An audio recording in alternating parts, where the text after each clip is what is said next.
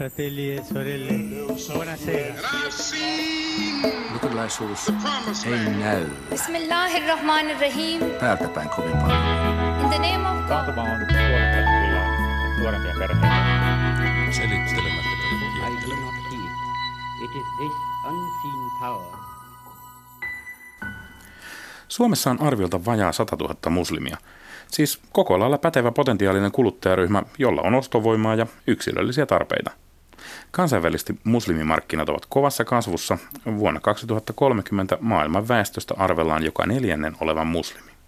Mitkä seikat vaikuttavat esimerkiksi siihen, millaista kynsilakkaa musliminainen käyttää? Ja pitääkö mennä Dubaihin asti hakemaan vaatteita aikana, jolloin kansainväliset muotiketjut suosivat tiukkaa, piukkaa ja niukkaa leikkausta? Osataanko Suomessa kerätä rahat pois muslimikuluttajilta? Ja keitä ovat milleniaalimuslimit ja karkaavatko he kaikki nettikauppoihin, joiden domain on jossain aivan muualla kuin heidän kotimaassaan? Tällaisia kyselee Horisontti. Minä olen Samuli Suompää. Ja minä olen Anna Patronen. Tänään puhutaan siis muslimimarkkinoista. Meillä on täällä Sara Salmani, työskentelet monimuotoisuuden ja osallisuuden asiantuntijana Miltonilla, joka on siis markkinointikonsulttitalo. Tervetuloa. Kiitos. Sitten meillä on verkkokauppayrittäjä Palina Shumilova. Sä oot Arabian Import-nimisestä verkkokaupasta siis. Tervetuloa. Kiitos, kiitos. Ja sitten meillä on vielä Päivi Käri Zain, arabikulttuurin asiantuntija, valmentaja. Mitä kaikkea oletkaan? Haaga Heliasta. Niin, tervetuloa. Kiitos.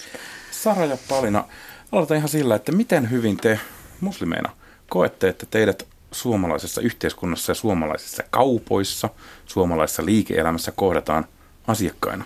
Osataanko teitä palvella? Ää, jos kysymyksenä on se, että tarjotaanko meille kohdennettuja palveluita tai tuotteita, niin tällä hetkellä suomalaisissa yrityksissä mun mielestä on erittäin marginaalista ja on todella vähän.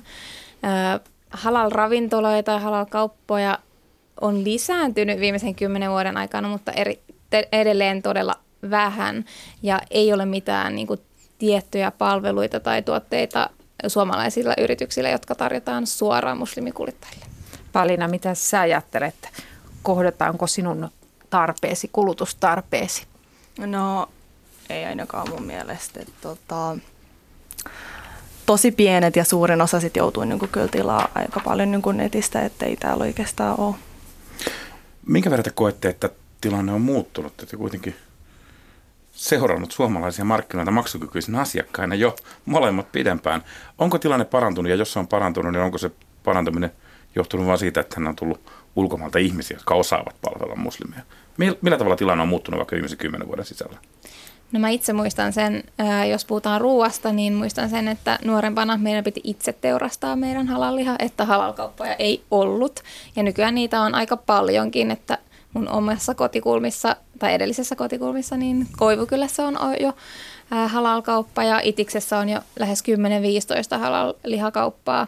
Mutta sitten jos puhutaan muista tuotteista, kuten vaatteista ja näin edelleen, niin niitä ei edelleenkään ole. Ja pitää myös korostaa se, että nämä halal-lihakaupat ja niin edelleen, niin ne on just tullut maahanmuuttajilta. Ja Päivi, sinua ei ole lapsesta asti kasvatettu islamin mukaisesti, äh, Päivi, Palina siis, äh, sä oot palannut islamiin joitakin vuosia sitten. Kiinnititkö sä huomiota ennen sitä ollenkaan, että miten muslimeja palvella vai tuliko kyky katsella maailmaa siitä näkökulmasta vasta islamin palaamisen myötä? Joo, siis ehdottomasti en mä ennen ikinä olisi kiinnittänyt huomiota. Hmm.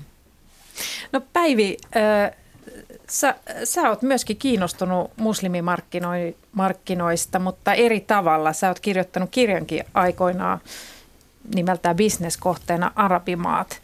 Miten sä oot kiinnostunut näistä? Mä oon kiinnostunut nimenomaan bisnesnäkökulmasta.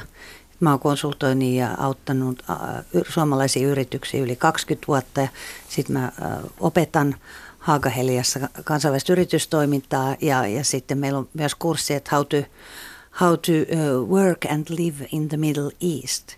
Niin, ja sitten kun on asunut itse Gulfin alueella ja, ja siellä käyn usein, niin, niin tota, se on sitä kautta tullut. Mutta mulla on se bisnesperspektiivi koska olen myös kristitty, niin, niin eri tavalla sitten, vaikkakin mulla on muslimiperhe.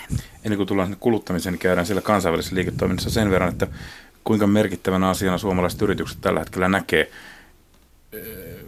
viennin puolella tällaiset kysymykset, toisten kulttuurin huomioon ottamisen ja No, se on muuttunut todella paljon 20 vuodessa. Et yleisesti, ottaen, yleisesti ottaen tällä hetkellä ollaan niin kuin siinä, että, että koitetaan räätälöidä, mutta sitten se, että, että semmoista kulttuurivalmennusta tarvittaisiin enemmän, että siellä tulee paljon, paljon kömmähdyksiä, kun me ajatellaan sitä meidän hyvää ja unohdetaan, että asiakas on aina oikeassa ja pitäisi niin kuin siihen asiakaskuntaan perehtyä paremmin. Mm. Niin. No Päivi, mikä sun käsitys on siitä, että miten, onko nämä suomalaiset yritykset tässä suomalaisessa yhteiskunnassa kiinnostuneita ylipäänsä muslimikuluttajista? No suomalaiset yritykset ja suomalaiset yritykset. Lidli, Lidl, Lidliin tuli juuri kalkkuna makkara ymmärtääkseni tänä keväänä ja se on ainakin meidän perheessä otettu ilolla vastaan, että jee, jee sieltä löytyy semmoista. Mutta sanotaan, että siellä on semmoista niin orastavaa mielenkiintoa. Ja, ja, ja mun mielestä esimerkiksi Saara, mitä oot tehnyt Itäkeskuksen, kauppakeskuksen kanssa, tai siellä, että, että miten vähän niin kuin huomioidaan kuitenkin esimerkiksi Ramadania ja näitä juhlia, niin, niin tota, se on, se on niin kuin orastavalla asteella, mutta mun mielestä voitaisiin vielä paljon enemmän hyödyntää kaikkien uskontojen juhlia. Ja, ja, ja tuota sitä, että, että niin kuin kunnioitettaisiin ja, ja niin kuin tavallaan bisnesnäkökulmasta mun mielestä meillä on jo tarpeeksi markkinaa, että et voitaisiin niin tuoda niin segmentoidummin näitä tuotteita, tuotteita niin kuin myös eri uskontoryhmille ja, ja, ja etenkin, etenkin muslimeille. Mutta niin kuin Saara sanoi, niin sitten on olemassa just näitä etnisiä kauppoja, että niitä on tullut kuin sieniä sateella. Että muun muassa Leppävaaras, niin mahtaakohan 15 kauppaa riittää, että niitä tulee koko ajan lisää, niin siellä täytyy olla markkinaa. Minkälaisena ajattelet olla niiden syiden, että jos kaikki kauppiat eivät kuitenkaan ymmärrä, että muslimeillakin on rahaa ja se raha voidaan ottaa heiltä pois. Mikä, sen, mikä tässä on esteenä? Mä en ole oikeastaan, niin. No mä uskaltaisin sanoa, että se on se, ensinnäkin on se tietämättömyys, eli ei tiedetä, että on tällainen markkina olemassa tai ei olla ajateltukaan sitä. Ja myös sekin, että ei olla osattu ajatella muslimeita myös kuluttajina. Että se on jotenkin sellainen kaukainen asia, mistä lukee mediasta, eikä ole niitä niin kuin arkisia kohtaamisia. Mutta muslimeilla, niin kuin kaikilla muillakin, on kuluttajatarpeita. Mutta nyt mun mielestä niin kuin kuitenkin, niin kuin sanoin, orastavasti, niin kysytään asiakastarpeista. Mm. Että sitä kautta niin väkisinkin otetaan jollakin tavalla huomioon ne, jotka haluaa ottaa huomioon. Niin eks, eks, voisi ajatella, että nämä muslimimarkkinat on joka tapauksessa kasvussa. Mitäs te, mikä, mikä tuntuma teillä on? Kyllä, ehdottomasti. Siis maailmassa se on kasvamassa hu- huimaa vauhtia, kovempaa vauhtia kuin Kiinan markkinat. Ja Suomessahan mun mielestä 30 vuoden päästä muslimi tulee olemaan viisi kertaa enemmän kuin tällä hetkellä. Eli muslimiväestö on kasvamassa. Ja, ja jos tällä hetkellä tosiaan muslimeita arvioidaan olevan Suomessa vähän alle 100 000. Mm. Ja heidänkin maksukykynsä kasvaa sitä mukaan, kun tänne viime vuosina tulee, että ihmiset saavat työlupia ja työpaikkoja. Mm. Palina, onko sulla usein sellainen tilanne, että kaupassa ajattelisit, että sulla olisi tässä rahaa käytetty, jos haluaisit jotakin ostaa, mutta siellä ei ole myydä sinulle tuotetta, jota haluaisit? No, ehdottomasti. Että tota, kyllähän se esimerkiksi helpottaisi, jos ihan normikaupassa olisi sitä niin kuin halallihaa esimerkiksi tarjolla. Et tota, ja esimerkiksi mäkin olen tottunut siihen suomalaiseen lihaan ja sitten kun mä menen taas näihin halalkauppoihin, niin en mä myöskään sit halua ostaa sieltä, koska se ei ole mulle sitä tuttua lihaa. Se ei tarvitsisi olla etnistä ruokaa siis sulle Kyllä, vain. kyllä. Mä haluan sitä kotimaista suomalaista lihaa, mutta hälän lihaa. Mä luulen, että toi on myös jotain, että tosi usein luullaan, että pitää olla niinku etnistä, kuten sä sanoit, että muslimitkin haluaa uusinta uutta ja trendejä ja me ollaan myös Joo. kasvettu suomalaisina muslimeina, että meillä ei ole maahanmuuttajataustaa, niin me kaivataan myös niitä suomalaisia kotimaisia tuotteita. Se, mikä mua on huvittanut Finnaarilla, me otetaan usein muslimiruoka, niin siellä on aina hedelmiä jälkiruoksi. Et mun on monta kertaa tehnyt mieli sanoa, että hei kuulkaa, kyllä muslimit tykkää makeestakin. Et, et kun katsoo, että mitä niillä muilla on niin siihen tavalliseen ateriaan. Et jotenkin tämmöiset niin pienet palveluunkin liittyvät kysymykset, niin ne, niitä ei oteta huomioon. Et, et toki esimerkiksi joku vaatteiden nostaminen, niin, niin no, no, mitä nuoremmat on, niin ihmiset ostaa netistä. Et se, se on semmoinen yleinen suuntaus.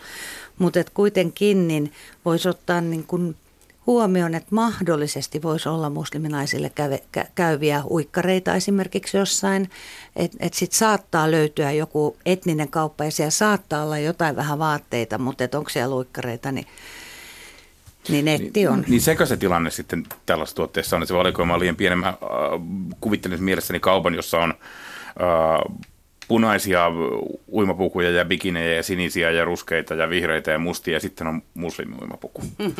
Musta.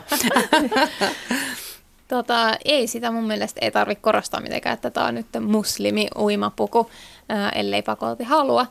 Äh, kyllähän nykyään uimapukuja myös on enemmän peittävämpiä, kun tiedetään enemmän niin kuin auringon haitoista ja niin edelleen, että on myös suurelle yleisellekin kysyntää. Mm, voidaan kohta puhua tästä vaateteollisuudesta tai vaatekaupasta vielä vähän lisää, mutta Mustimiessä on tällainen nuorisopullistuma, jos ajatellaan maailmanlaajuisesti valtavasti nuoria alle kolmekymppisiä.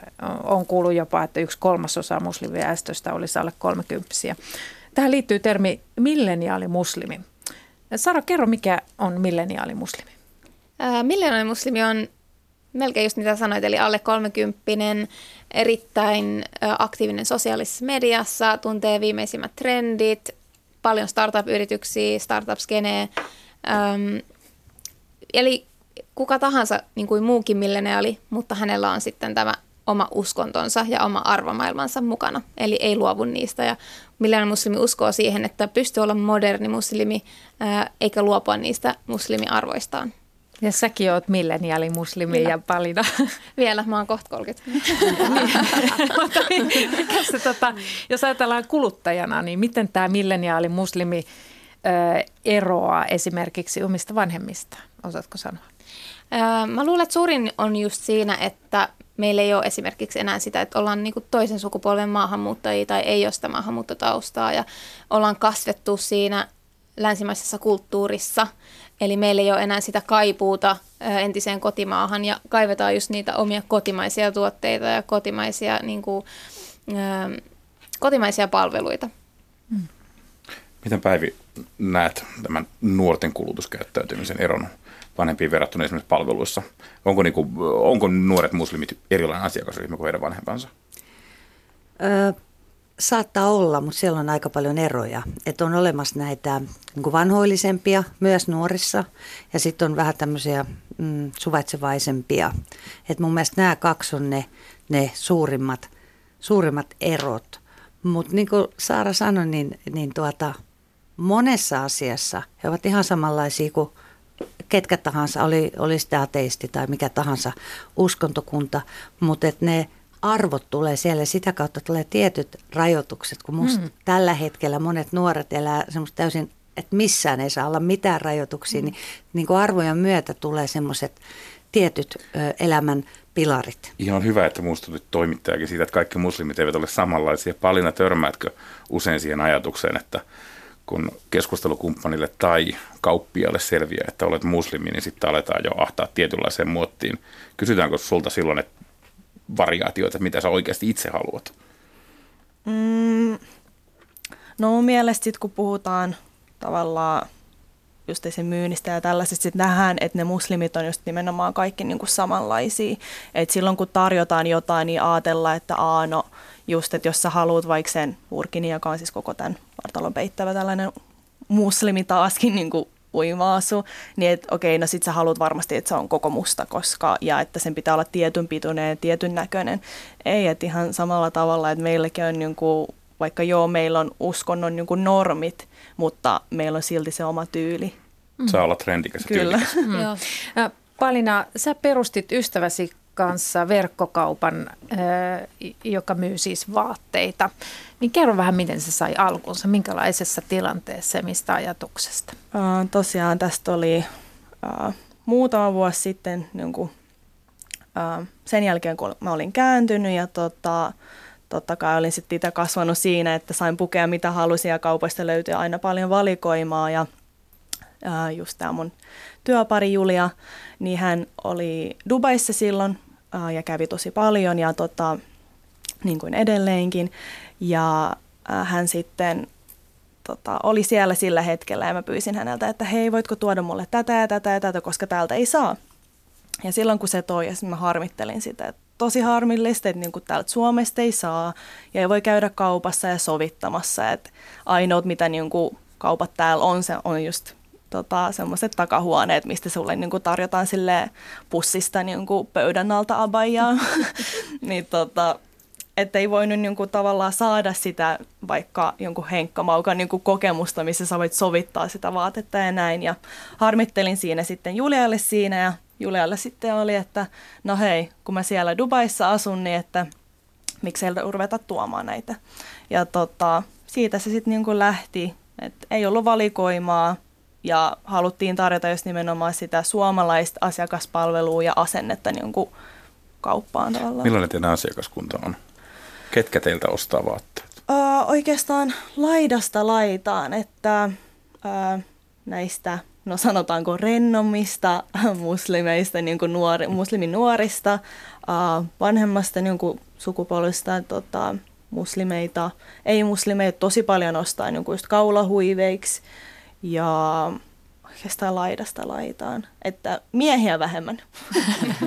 niin, kerro vielä, kun meillä ei ole nyt kuvaa, mitä Joo. näyttää, niin miten se ero, jos, jos sä kuvasit tuossa äsken, että se tarjonta, mitä oli aikaisemmin tai olemassa, niin että se on jonkun takahuoneen muovipussista haetaan niitä vaatteita, niin mit, mikä se on se, minkä tyyppisiä ne sitten on ne vaatteet, mitä tarjo- te tarjoatte? No, tota... Mistä te haette sitä inspiraatioa?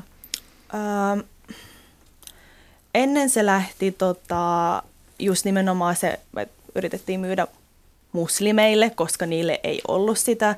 Ja sitten ajateltiin, että no tuodaan just nimenomaan sieltä ää, emiraateista sitten jonkun just tällaista mustaa kaapua, abajaa ja sitten tällaista kimonoa, missä sitten enemmän niin kuviointia ja näin. Ja tota, Mutta sitten ymmärrettiinkin tavallaan, että ei sen tarvii olla pelkästään sitä, että mekin ollaan nyt menty siihen, että me ei enää olla muslimimuodin verkkokauppa, vaan me ollaan jonkun modest verkkokauppa. Eli tarjotaan niin kuin peittävää vaatetta kaikille. On se sitten, niin kuin, ei sen tarvii olla nimenomaan vaan muslimeille. Ja, eli meillä on niin kuin sitä kimonoa, mekkoa, huivia, mm. mitä se sitten tarvii. Tämä modest fashion on vissi ihan – kansainvälisesti käytetty nimitys koko tälle Joo. vaatetrendille. Hei, tota, äh, mikä... Oliko Päivi sanomassa? Joo, oli vain kommentti siihen, että tuota, mä oon Libanonissa ollut, ollut 16 kesää, 2-3 kuukautta kerrallaan ja, ja tota, perheessä siellä asunut muslimiperheessä, niin, niin Libanon on Ranskan entinen alus, alusmaa, niin mua niin yllätti hirveästi se, miten siellä pukeuduttiin niin ranskalaisittain. Että just tämä GCC-maiden, niin Dubain pukeutuminen ja, ja suomalaisten muslimien pukeutuminen, niin, niin tosiaan niin kuin sanoit, että muistutin siitä, että on niin kuin erilaisia olemassa, mutta Libanonissa se niin kuin todella yllätti, että siellä oli hirveän avonaista ja seksikästä ja, ja, ja tuota, näyttävää ja, ja, ja Jotkut käytti huivia ja toiset ei. Et, et se oli niin kuin hyvin yllättävä alussa. Mm. Hei, kertokaa meille, että millaiset seikat vaikuttaa muslimikuluttajan ostokäyttäytymiseen, kun, se, kun hän etsii esimerkiksi itselleensä vaatteita tai palveluita. Aloitetaan niistä vaatteista, kun ne on helppo esimerkki. Sara, mi, mikä vaikuttaa? No se ää, naisella se riippuu, että ja miehillä myös jossain määrin, että haluaako käyttää hijabia, eli peittävää, peittää itseänsä huivilla tai peittää vartalonsa myös. Eli jos käytetään hijabia, niin sitten etsitään niinku peittävimpiä, hieman löysempiä vaatteita. Polina tietää ehkä tarkemmin. Joo, no siis tohonkin niinku se huivi tavallaan asia, että uh, kun sitäkin on niin, kuin niin laidasta laitaa, että vaikka ihminen käyttäisi huivia, se voi käyttää niin kuin paljon tiukempia vaatteita kuin sellainen ihminen, Kyllä. joka ei käytä huivia. Taas toisinpäin, että tota, sellainen ihminen, joka ei käytä huivia, niin hän voi haluta niin kuin täyspitkän niin kuin mekon. Hmm. Päivi. Tässä on vielä semmoinen, että sitten esimerkiksi meidän perheessä, kun lapset on puoliksi länsimaalaisia, niin puoliksi libanonlaisia, niin, niin aina on ollut se ongelma, että kun on länsimaalainen, niin silloin on tietty leima Libanonissa, niin sun piti vähän niin kuin peittää esimerkiksi teepaidat, että löydät tarpeeksi pitkän teepaidan. Että ei voinut niillä teepaidoilla mennä mummolaan, kun täällä käytettiin. Mutta siellä ei niin kuin, huntuja käytetty, mutta semmoista just niin kuin, mitä niin kuin täällä ei tarvitse ajatellakaan, teepaita kuin teepaita. Mm. Mä luulen, että tässä tulee esille just se ähm, monimuotoisuus ja monipuolisuus, mikä on muslimimarkkinan sisällä. Ja kuten aiemmin sanottiin, että meidät yleensä laitetaan yhteen tiettyyn laatikkoon, mutta meitä on erilaisia ja ja myös sekin, että jos kerran laittaa Eid Mubarak ja toivottaa hyvää Eidia, niin riittääkö se taas ensi vuonna, että pitääkö minun olla vähän luovempi, että mä taas herätän sen kuluttajan kiinnostuksen.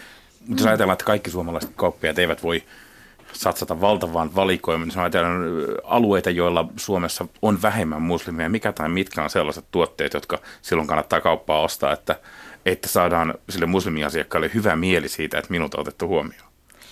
Mä luulen, että kun lähtee lähestymään muslimimarkkinaa, ei tarvitse pakolla, pakosti ajatella, että tämä tuote on nyt muslimeille, mm. vaan koskettaako tämä joitain tiettyjä arvoja. Esimerkiksi onko tämä peittävämpi vaate vai onko tässä liivatetta tai ei. Mä aina kiitän kasvissyöjiä, mä itsekin kasvissyöjä, mutta tota, siis kasvissyöjiä siitä, että meillä on tullut enemmän karkkia, jossa ei ole liivatetta ja enemmän kasvisvaihtoehtoja ravintoloihin. Nämä on myös arvoja, jotka sopii muslimimarkkinalle. Mm.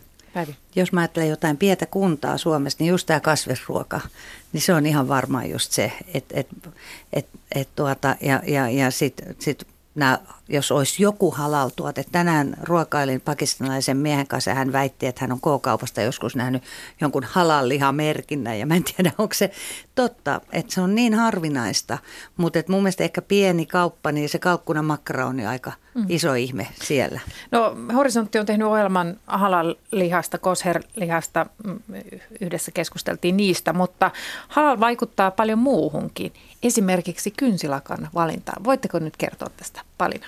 Uh, joo, tosiaan mulla just tällä hetkellä on tällaista halal kynsilakkaa, eli se, se meinaa sitä, että mä voin tehdä tällä, että uh, rukouspesun, eli mä voin päivän mittaan rukoilla ne kaikki niin kuin viisi tota, rukousta, että jos mä ostaisin no, peruskaupasta jotain kynsilakkaa, niin sitten se tarkoittaa, että mun pitäisi aina ennen kuin mä teen sen rukouspesun, niin pestä se pois. Eli tämä siis meinaa, että se vesi menee tämän kynsilakan läpi. Hmm. Nyt tässä, on ollut esimerkki, tässä on esimerkki tällaisesta tuotteesta, joka löysi sitten muslimikuluttajat. Kerro vielä, Inglot. mistä, se, mistä löysit, mistä ostit? Ei tarvitse mainita kaupan nimeä, mutta onko helppo löytää? Ei ole. Sun pitää joko tilata netistä ja nyt uh, mä käytin itse asiassa Venäjällä tällaisilla isommilla niin kuin muslimimessuilla, missä näitä oli sitten tarjolla. Siis tämähän on Inglotin kynsilakka, jos, mä, jos puhutko Inglotin kynsilakasta? Okei, okay. mutta Inglotilla oli tämmöinen äh, kynsilakka. Joo, puolalainen Oli, joo, mm. oli myös tällainen kynsilakka ja nehän ei siis ollut markkinoimassa tätä muslimeille mitenkään, mutta sitten muslimit kuuli tästä ja ne loppuun myi sen kynsilakan kahdessa kuukaudessa. Ähm, mutta sitten tämän jälkeen on tullut sitten erilaisia kynsilakkoja markkinoille. Hei, mitäs muita tämmöisiä kansainvälisiä esimerkkejä haluaisitte nostaa ö, muslimeille kohdennetusta? Tahallaan tai vahingossa. Niin. Tuleeko teille mieleen tässä äkkiseltä? Siis, no niin. Niin. Ole hyvä. Siis tarkoitat mitä?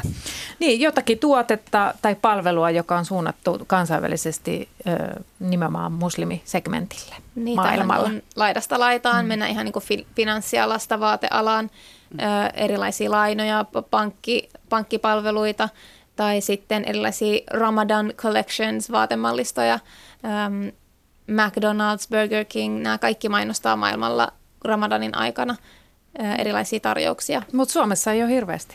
Ei, ei Suomessa ole. vielä, mutta... Mutta niitä on vähän tulossa. Joo, yksi hyvä mm. esimerkki ITIS, eikö niin? Niin. Kerro jotain siitä prosessista. Sä olit Sara sinne mukana synnyttämässä sitä Itiksen Ramadan juttua. Itis lähti tosi innoissaan mukaan siihen, että juhlistaisi Ramadania ja Iidia. Ja tota, se oli ja tosi Iid luonnollinen. siis Ramadanin päättymisjuhla. Kyllä, Iid on siis Ramadan kuukauden päättymisjuhla.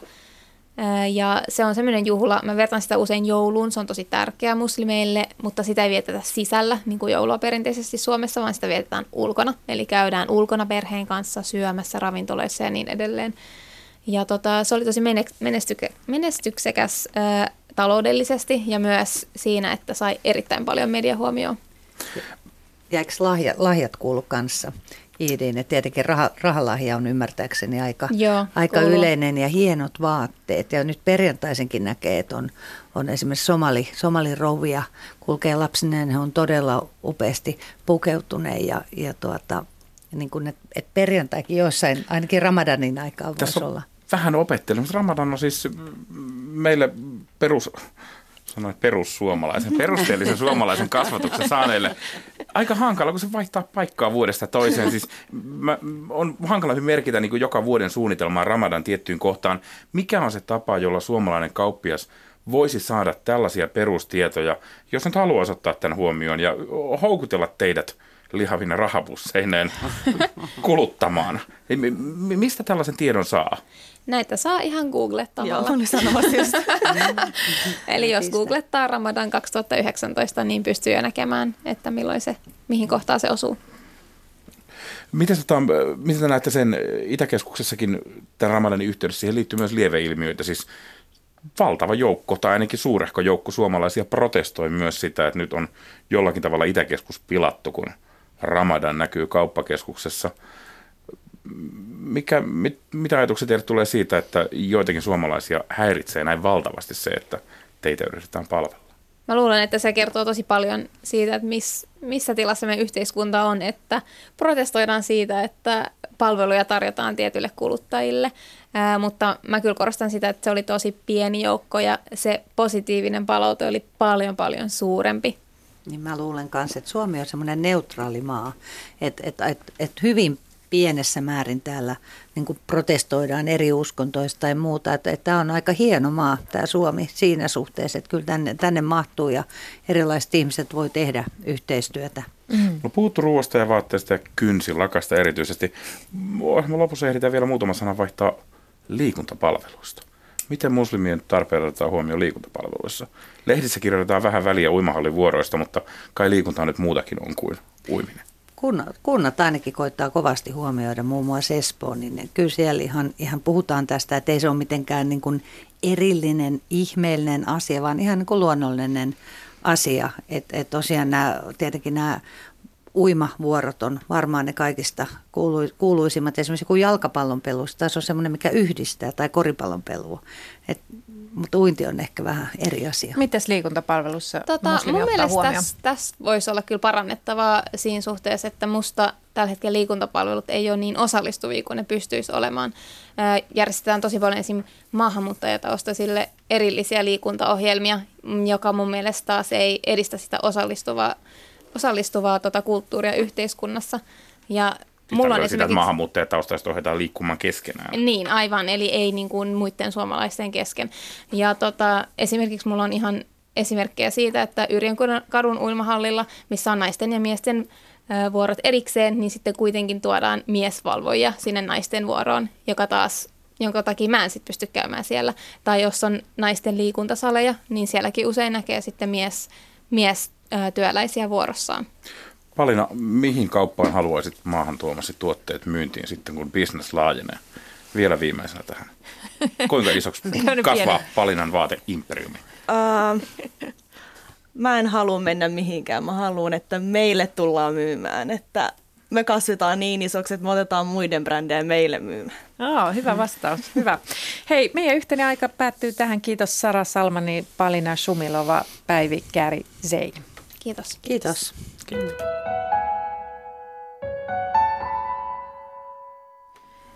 Mennään täältä sitten Lähi-Itään.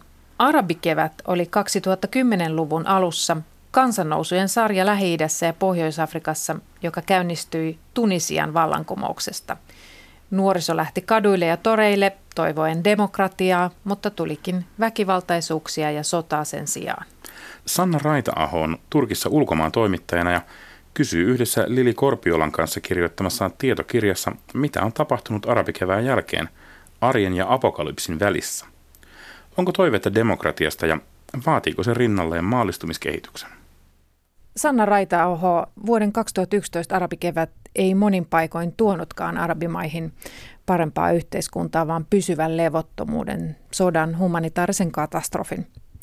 Miten tässä näin kävi? Miten sinä jäsennät tätä kaosta arabikevään jälkeen toimittana, jonka pääpaikka on Turkki? No mä ehkä näen sen sille, että se arabikevät oli sellainen yksi tapahtumasarja niin kuin lähi pitkässä historiassa ja että tämä on niin kuin jatkumoa sille tavallaan, kun alun perin nämä lähi valtiot muodostu sellaisina niin kuin kolonialististen valtojen niin kuin piirtäminä karttoina. Ja, mä niin kuin, ja sitten se on tuottanut sillä alueelle paljon konflikteja ja sitten muuta. Ja sen jälkeen maassa on ollut itsevaltainen hallinto, niin mä näin, että tämä arabikevät oli yksi osa tätä pitkää kipuilua tässä niiden maiden historiassa. Että se ei välttämättä tarkoita, että se nyt epäonnistui ja sinne ei ikinä tule demokratiaa, mutta tämä on nyt ehkä tilanne, jossa näitä valtioiden rajoja ja politiikkaa määriteltiin uudelleen ja joissain valtioissa, kuten Egyptissä, se vanha valta eli armeija pääsi valtaan. Tunisiassa on taas ollut jonkinlaista varovaista muutosta ja sitten Syyria on taas, se tullaan luultavasti näillä näkymin tullaan jakamaan ihan uudelleen, että ne rajat menee sitten tavallaan siinä, mitkä aikoinaan oli piirretty. Että näin mä ehkä näen sitä, että jos et katsoo sitä laajempana historiallisena tapahtumana kuin vain yksittäisenä No arabikevät lähti liikkeelle nuoresta sukupolvesta, joka oli tyytymätön ummehtuneeseen vanhaan itsevaltiuteen. Mitähän tälle jengille kuuluu nyt? No se riippuu. Arabimaissahan taisi olla, oliko se 200 miljoonaa nuorta vai, ja siis, tota, siis todella iso määrä siis nuoria ihmisiä ja heidän elinolonsa on hyvin vaihtelevat, että jos mä katson vaikka Egyptiä, jossa paljon on ollut, niin siellä on toisaalta tällainen – eliittinuoriluokka, joka ehkä pakenee tällä hetkellä sitä poliittista tilannetta ja sitä itsevallan paluuta. He pakenee sitä sellaiseen omaan kuplansa eikä edes seuraa politiikkaa. Sitten siellä on tämä aktivistiporukka, joka oli olemassa jo ennen arabikevättäkin, ja he taas, heistä osa on, moni on vankilassa ihan valitettavasti, tai sitten he yrittää tehdä siinä hyvin vaikeissa olosuhteissa tällaista kansalaisaktivismia.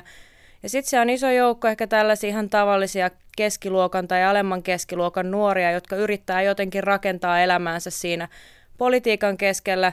Et keskittyen ehkä, mitä mä oon huomannut, se yleinen sellainen strategia, että keskitytään siihen ihan omaan arkeen, yritetään löytää työpaikka, vaikka nuorisotyöttömyys on suurta, yritetään päästä naimisiin, koska se perhe ja avioliitto on kuitenkin todella tärkeitä rituaaleja, ja eletään sitä. Ja sitten jotkuhan yrittävät sitten lähteä joko pois tai sitten ihan tällaiset pienet ryhmät, tämä kuitenkin murtoosa, niin saattaa hakea radikalisaatiosta jonkinlaista tietä. Mikä oli naisten rooli arabikeväässä ja mitä sen jälkeen on tapahtunut naisten asemassa? No naiset oli hyvin aktiivisesti mukana näissä mielenosoituksissa – Monihan oli siellä ihan yleisesti odottamassa va- mieltä niin kuin diktatuuria vastaan, ei sinällään välttämättä naisten oikeuksien puolesta, mutta miten nämä naisaktivistit, joita mä haastattelin, niin he tavallaan kuvailista sillä tavalla, että naiset sai sieltä sellaista tulta ja he oli ensin, monet oli sillä tavalla esim. jossain aukiolla ensi kertaa miesten kanssa niin kuin samassa tilassa ja ilman, että heitä leimattiin huonoiksi naisiksi tai jotain. Ja se oli semmoinen iso käännekohta.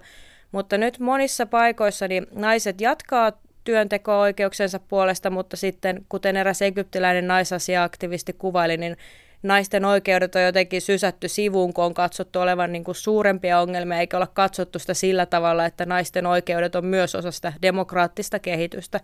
Ja sitten toisaalta mielenkiintoista, että esimerkiksi Syyriassa toimii tällaisia ö, naisjärjestöjä, joilla on ehkä myös jotain poliittista agendaa siihen sotaan liittyen, mutta he toimii ja jatkaa siellä myös toimintaa. Se yrittää ehkä haastaa myös sellaista länsimaista niin kuin käsitystä naisten tasa-arvosta ja tuoda sitä niin kuin omaa ääntään siihen mukaan, siihen rauhan neuvotteluihin esimerkiksi.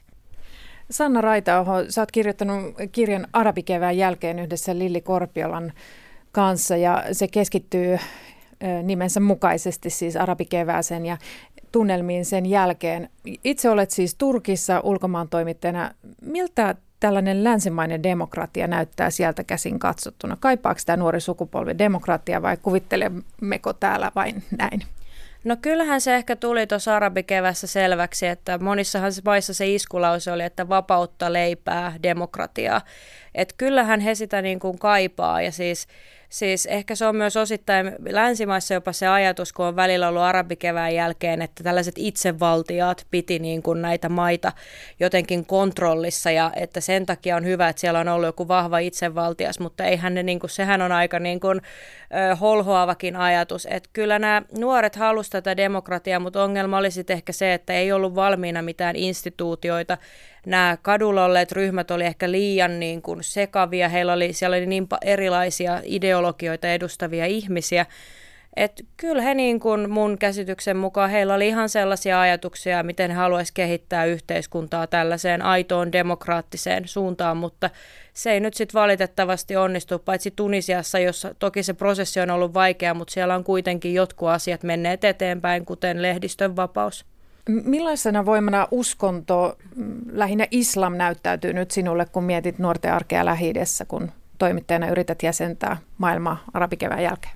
No mä niin näen sen, niin kuin, että tokihan meillä lännessä on paljon esillä nimenomaan tämä kaikkein raain osa, eli siis sellainen radikalisoituminen, mutta hyvin monelle ihmiselle se on siellä ihan arkipäivästä arkipäivästä uskontoa, että se määrittää totta kai maailmankuvaa ja se määrittää esimerkiksi paljon tällaista nuorten seksuaaliseen kanssakäymiseen liittyviä suhteita ja tällaista, mutta hyvin moni niin kuin elää sitä ihan he noudattaa sitä niin kuin ehkä me kristitytkin, että välillä he noudattaa tiukemmin niitä sääntöjä ja sitten välillä taas eivät, että aika vähän on ketään varsinaisia ateisteja tavannut, monella, mutta sitten monelle se on ihan sellainen niin kuin, arkinen asia omassa elämässä, että noudatetaan joitain vaikkapa islamin juhlia, mutta sitten samaan aikaan niin ei ajatella niin kuin vaikka, tai että saatetaan ottaa sitten kuitenkin vaikka alkoholia jossain muulla ajalla tai jotain tällaista. Tai sitten vaikka tämä, että ennen avioliittoa niin kuin periaatteessa ei saisi harrastaa esimerkiksi seksiä, niin silti kuitenkin moni deittailee ja ehkä vähän rikkoo niitä rajoja siinä salaa ja testailee niitä.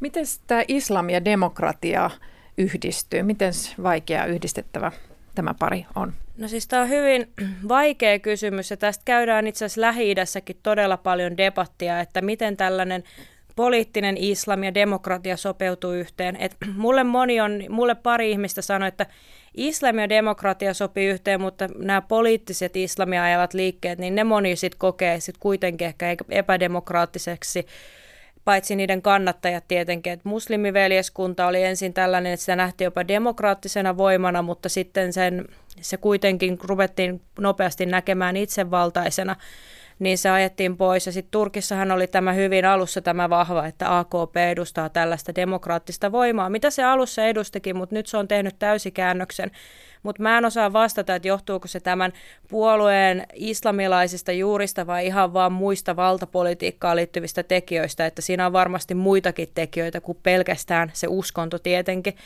Mutta ehkä mitä se niin sanoi, että moni kuitenkin ö, kokee sen, niin kun, että näiden poliittista islamia kannattavien liikkeiden edustajat kokee, että islam tuo sellaisen rauhan, mitä nämä itsevaltaiset hallitsijat ei ole pystynyt tuomaan. Ja ne on siellä ollut oikein vastavoima ja sen takia nämä itsevaltiaiset liikkeet onkin niitä pyrkinyt pitämään kurissa tosi paljon. Mutta sitten toisaalta monihan aidosti pelkää, että poliittiset islamilaiset liikkeet toisi mukanaan sellaisen tietynlaisen itsevaltaisen vallan. Että on tosi vaikea kysymys ja tässä on niin kuin mukana siis sekä uskontoa, mutta kuitenkin myös ihan normaalia valtapolitiikkaa. Sanna Raita-aho, olet ulkomaan toimittaja Turkissa. Mitä sä ajattelet, miten demokratisaatioprosessiin liittyy maallistuminen, uskonnon merkityksen heikentyminen? No se on juuri tosi hyvä kysymys ja se on todella vaikea kysymys, josta musta tuntuu, että monet tutkijatkaan ei ole löytäneet yksimielisyyttä. Että kun Turkissa esim. tämä maallistumisprosessi, niin eihän se ollut varsinaisesti demokraattinen, että hyvin monet vähemmistöt suljettiin pois silloin, kun rakennettiin tätä maallistunutta Turkkia, esimerkiksi kurdit, ja sitten taas tämä uskonto niin kuin jopa ehkä vähän väkivaltaisestikin kitkettiin pois julkisesta tilasta.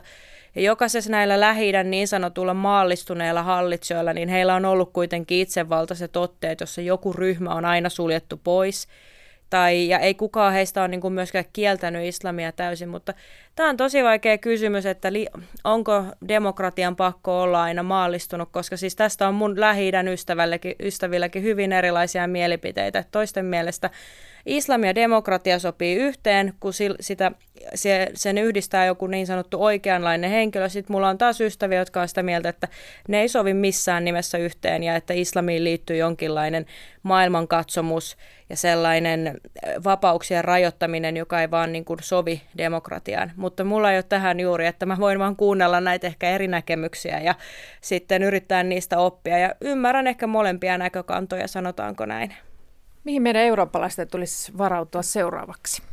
No siihen ehkä, mitä meillä nyt tämän Turkin ja EUn pakolaissopimuksen jälkeen on ehkä vähän taas tuudittauduttu siihen, että ei tulisi esimerkiksi enää muuttoaaltoa lähi niin siihen mun mielestä niin kannattaa varautua. Että mä oon Turkissa esimerkiksi tavannut monia Syyrian pakolaisia ja huolimatta tästä sopimuksesta, niin mä sanoisin, että vähintään joka toinen mun haastateltavista suunnittelee yhä Eurooppaan lähtöä ja nyt keväällähän on lähtenyt taas ihmisiä liikkeelle. Ja myös Egyptissä esim. nuorten muuttohalut on lisääntyneet todella paljon ja nyt kun Tunisiassakin on vähän sellainen vaikea tilanne, niin sieltäkin lähtee. Et mun mielestä siihen kannattaa niin kuin, ottamatta kantaa, niin kuin, että miten, mutta siihen kannattaa varautua, että ei tämä muuttoliike ole tässä niin kuin ohi. Ja Turkki on myös hyvin arvaamaton tällä hetkellä ja myös Turkista on nyt lähtenyt ihmisiä kohti Eurooppaa ihan turkkilaisia, niin se on myös mielenkiintoista tämän EU- ja Turkin pakolaissopimuksen valossa. Että ehkä siihen niin kuin suosittelisin ja ylipäätään mä kehottaisin siihen, että seurattaisiin lähi ja ymmärrettäisiin, että ne ilmiöt tulee näkymään myös Euroopassa, että Alu, ö, alkuaikoina ei ehkä ajateltu, että nuo arabikevään jälkimyllerrykset ulottuisi myös Eurooppaan, mutta ne tuli sitten sekä tämän pakolaisten myötä että myös sitten näiden äärijärjestöjen nousun myötä myös Eurooppaan ja ymmärrettäisiin sitä kulttuuria ihan ruohonjuuritasoltakin paremmin. Niin, mitä sä toivoisit meidän suomalaisten ymmärtävän näiden ihmisten nuorten maailmasta, jotka mahdollisesti tulevat seuraavan muuttoaallon aikana Eurooppaan? No ihan ensin mä toivoisin, että jokaista kohdeltaisiin yksilönä, koska mäkin olen tavannut noilla maissa niin eri tavalla ajattelevia ihmisiä, joilla saattaa olla vaikka esimerkiksi päähuivin käytöstä niin kuin todella erilaisia mielipiteitä ja ihan niin kuin siellä, että, että toivoisin, niin kuin, että he saisivat äänen ja he saisivat niin kuin määritellä sitä keskustelua ja nimenomaan kaikille näkökulmille annettaisiin niin kuin tilaa leimaamatta.